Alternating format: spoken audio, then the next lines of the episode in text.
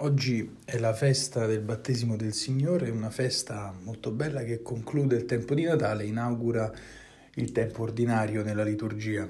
E l'episodio che viene ricordato oggi, quello del giorno in cui Gesù si fece battezzare da Giovanni Battista nel fiume Giordano, è un episodio straordinario perché ci rivela fino a che punto Gesù si è umiliato pur di stare in mezzo a noi. Lui, che era senza peccato, si mette in fila insieme a tanti peccatori che volevano ricevere il battesimo.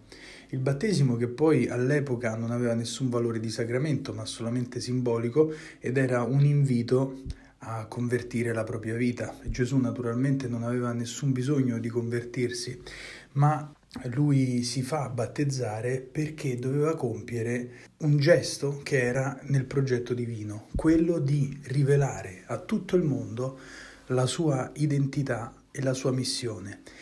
Ed è un evento dove sono presenti tutte e tre le persone della Santissima Trinità, il Padre che si compiace nel Figlio attraverso la discesa dello Spirito Santo. Un evento trinitario che rivela al mondo l'identità di Gesù quale figlio di Dio e la sua missione di Salvatore.